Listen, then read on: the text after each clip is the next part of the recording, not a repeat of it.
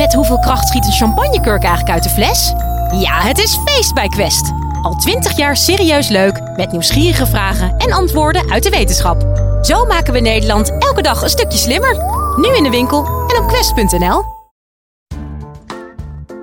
Hey, Sophie hier. Welkom bij de Universiteit van Nederland. Hier krijg je antwoord op alle vragen waarvan je niet wist dat je ze wilde weten. Zoals bijvoorbeeld: kan er een wereld bestaan zonder angst? En hoe zou die er dan uitzien? Hordes fietsers die massaal door rode stoplichten rijden? Of misschien zijn er dan helemaal geen stoplichten meer? Of zonder tuigje, hangend aan je vingertoppen, een klif beklimmen? Gewoon voor de lol?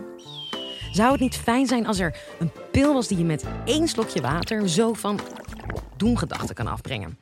Neurowetenschapper Merel Kind van de Universiteit van Amsterdam onderzoekt een pil.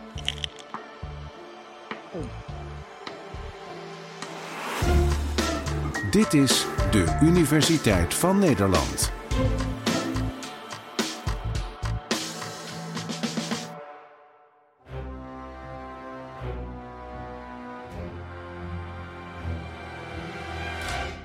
Stel je hebt claustrofobie. Je moet naar de twaalfde verdieping voor een belangrijk sollicitatiegesprek, maar er is geen trap. Alleen al bij het idee om met de lift omhoog te gaan breekt het zweetje uit. Eenmaal in de lift gaat je hartslag omhoog, je wordt duizelig en begint te trillen. En net op tijd gaat de lift gelukkig weer open. Je rent die akelige ruimte uit. Ruim 1 miljoen Nederlanders lijden aan angststoornissen, variërend van injectiefobie, claustrofobie, spinfobie tot paniekaanvallen in de auto. Hun levens worden sterk beperkt, zo niet verziekt door angst. Hoe ontstaat zo'n angststoornis nou precies? En misschien nog wel belangrijker, hoe kom je er weer vanaf? Allereerst zal ik iets meer achtergrondinformatie geven over angst. Angst is een zeer nuttige emotie. Het helpt ons, mensen en dieren, om met gevaar om te gaan. Zodra je angstig bent, wordt er een heel systeem in gang gezet om snel te vluchten of aan te vallen. Een goed voorbeeld is als er een auto met hoge snelheid op je afkomt. Je moet er snel op reageren en wegspringen. Je wacht niet tot het gevaar er daadwerkelijk is, want dan ben je te laat. Angst helpt ons dus te overleven. Wanneer angst doorslaat naar abnormale angst, spreken we van een angststoornis. Bij angststoornissen speelt hetzelfde overlevingssysteem een rol. Alleen is het gevaar niet meer reëel. Je ziet een spin, maar je reageert alsof er een leeuw in de kamer staat. Alsof je in levensgevaar bent. Die angst is dus eigenlijk overdreven. En mensen die lijden aan een angststoornis weten vaak ook wel dat ze niet bang hoeven te zijn en dat hun angst niet reëel is. Toch lukt het zelden om zo'n angst weg te redeneren, omdat onze hersenen feitelijk geen onderscheid maken tussen reële en irreële angsten. De vraag die zich dan opdringt is: hoe kom je nou aan zo'n irreële angst? Irreële angsten zijn niet aangeboren, maar zijn aangeleerd. Dat aanleren van angst kan op verschillende manieren. Zo komt het geregeld voor dat mensen met een angststoornis als kind een nare ervaring hebben gehad met een injectienaalden, bijvoorbeeld honden, muizen of spinnen, waardoor ze angstig zijn geworden. Maar nog veel vaker ligt er eigenlijk geen traumatische ervaring ten grondslag aan de angststoornis. Uit onderzoek blijkt dat angststoornissen net zo vaak ontstaan door geleidelijke of indirecte leerprocessen. En dat kan zijn via verhalen over andere mensen met een angst, of dat een van je ouders of bijvoorbeeld een ander familielid heel angstig was. We hebben de afgelopen decennia heel veel kennis opgedaan over hoe geleerde angsten worden vastgelegd in ons brein. We weten nu bijvoorbeeld dat als jij geconfronteerd wordt met een angst, dat er een specifiek deel van het brein actief wordt. Als jij bang bent voor een paniekaanval in kleine ruimtes en denkt aan de lift, dan zal er een specifiek geheugenspoor, oftewel een netwerk van hersencellen, actief worden dat die angst triggert. Dit netwerk noemen we ook wel het angstgeheugen. Tot vrij recent waren we er in de neurowetenschappen van overtuigd dat als dit geheugenspoor eenmaal is aangelegd, het voor altijd verankerd ligt in ons brein en dat we daar niks meer aan kunnen veranderen. Het enige wat we dan kunnen doen is helpen om dat angstspoor te onderdrukken. Bijvoorbeeld door andere paden aan te maken die hiermee interfereren. En daar is onze traditionele behandelmethode ook precies op gebaseerd. Als je ergens bang voor bent, moet je daar voorzichtig, steeds vaker en steeds meer aan worden blootgesteld. Door onderzoek weten we dat langdurige blootstelling aan je angst leidt tot het vormen van een nieuw geheugenspoor. Dus naast het angstgeheugenspoor wordt een nieuw geheugenspoor gevormd. Je hebt dan het geheugenspoor van de lift is eng. En daar komt een geheugenspoor naast met de lift is veilig. En die twee sporen zullen steeds in competitie staan. En de sterkste wint als het ware. Aan het begin zal dan dat angstspoor het sterkste zijn. Een nieuw spoor aanleggen kost namelijk heel veel tijd en moeite. En daar heb je vaak maanden aan therapie voor nodig. Op het moment dat het nieuwe geheugenspoor sterk genoeg is om het angstspoor te onderdrukken, zal de angst afnemen. En we weten dat dit goed werkt. Een groot nadeel van deze methode is echter dat er altijd een kans is dat het angstgeheugen op een gegeven moment weer de overhand gaat nemen, waardoor de angst dus terugkeert. Inmiddels weten we dat het angstspoor onderdrukken met behulp van een nieuw geheugenspoor niet de enige manier is. We kunnen ook het angstspoor zelf uitschakelen. Onze nieuwe methode om angst aan te pakken is hierop gebaseerd. Het effect is dan al na één of twee sessies zichtbaar. Hoe werkt dat dan? Op het moment dat je wordt blootgesteld aan dat angstige gevoel, gaat dat geheugenspoor een beetje open. Het geheugenspoor wordt tijdelijk gedestabiliseerd en is daardoor verzwakt. We denken dat dat gebeurt opdat onze hersenen dan de kans krijgen om het geheugenspoor enigszins aan te passen aan de omgeving, als er tenminste iets nieuws te leren is. Er kunnen dan kleine aanpassingen worden gemaakt en vervolgens wordt dat geheugenspoor weer opnieuw vastgelegd. En wij proberen dat laatste stukje, dus het opnieuw stabiliseren van het geheugenspoor, te voorkomen. Dit proces van destabiliseren en daarna opnieuw stabiliseren staat bekend als geheugenreconsolidatie. Bij dit proces speelt noradrenaline een belangrijke rol. Dat is een neurotransmitter, oftewel een boodschapperstof in de hersenen.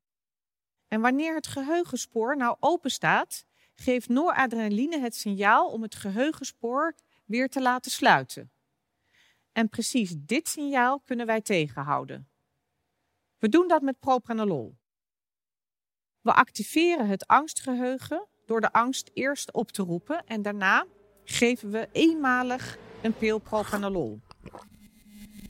Propranolol zorgt ervoor dat noradrenaline niet kan binden en dus ook geen signaal kan doorgeven. Daardoor zal het geheugenspoor niet opnieuw worden opgeslagen, ofwel er vindt geen reconsolidatie plaats. En het mooie nieuws is, hier hebben we maar één enkele pil van 40 milligram propranolol voor nodig. We helpen mensen met allerlei verschillende angsten, zoals injecties, spinnen, vogels, honden, katten, muizen, hoogtes, autorijden en kleine ruimtes. Zolang de angst maar goed op te roepen is, kunnen we het op deze manier behandelen. En het werkt.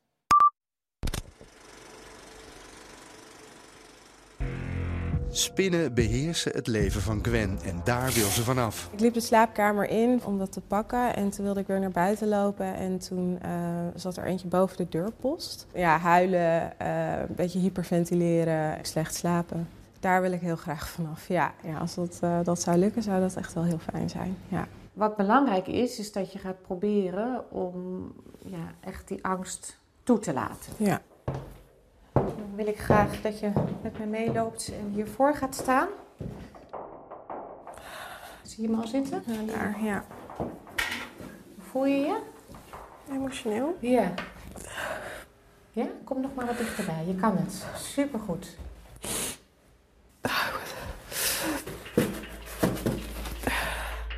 Ik ga je nu uh, een beta-blokker geven. Oké. Het pilletje dat Gwen slikt is dus een beta-blokker, een bekend medicijn voor hartpatiënten. Maar het werkt ook goed tegen angststoornissen. En angst ligt opgeslagen in je brein als een geheugen. Een dag later kijken we of het ook bij Gwen werkt.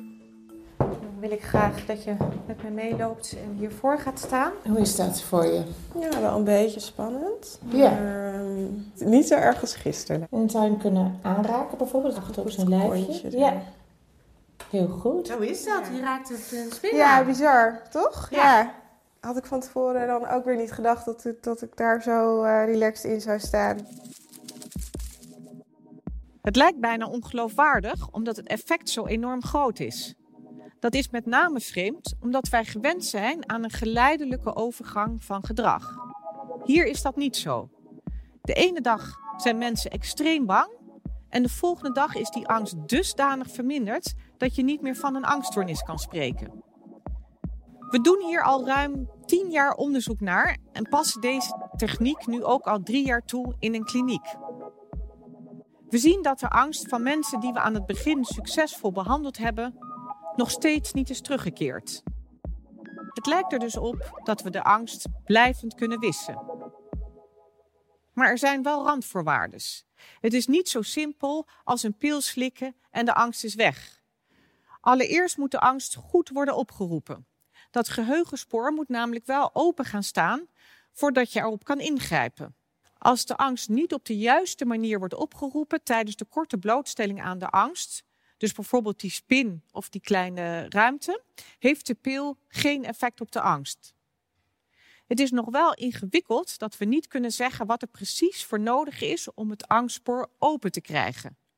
Dat kan in sommige gevallen al na vijf minuten, in andere pas na tien minuten. Wat betreft de werking van propanolol weten we inmiddels dat we propanolol tot één uur na blootstelling kunnen geven, maar geven we het twee uur na blootstelling, dan werkt het niet meer. Dan is het proces van reconsolidatie al op gang gekomen en wordt het oude angstgeheugenspoor weer hersteld en opgeslagen.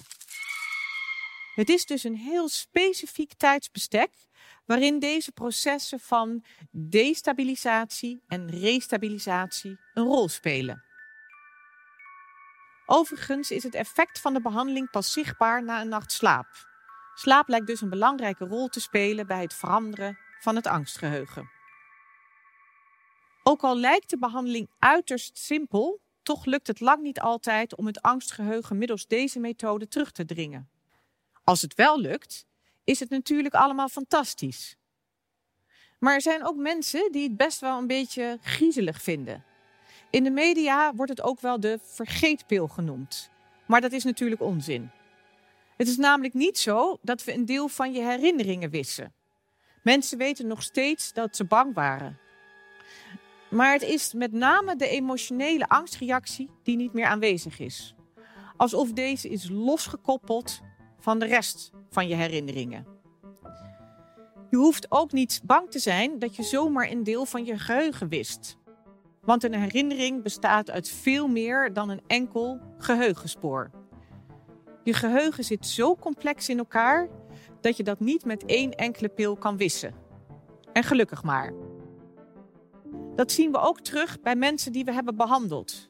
Hoewel die lichamelijke angstreactie weg is, zullen de meeste mensen nog hard moeten werken om hun gewoontes van vermijding aan te passen. Ook al ben je behandeld met deze methode, je weet wel dat je bang was voor afgesloten ruimtes. Alleen dat voel je dan opeens niet meer. Of in ieder geval veel minder sterk. Dat is bijna een soort dissociatieve ervaring. Je ervaart een vreemde discrepantie tussen wat je op dat moment voelt. Je stapt zonder moeite de lift in. En hoe jij jezelf herinnert. Als ik die lift instap, krijg ik een paniekaanval. En het kost tijd en moeite om aan dat nieuwe idee te wennen. Dat was Merel Kind. Ik hoop dat je het een boeiend college vond. En ken jij of ben jij nou ook een wetenschapper die je graag een keer hier in deze podcast zou horen? Tip ons dan. Stuur mail naar podcast.universiteitvannederland.nl. Tot de volgende!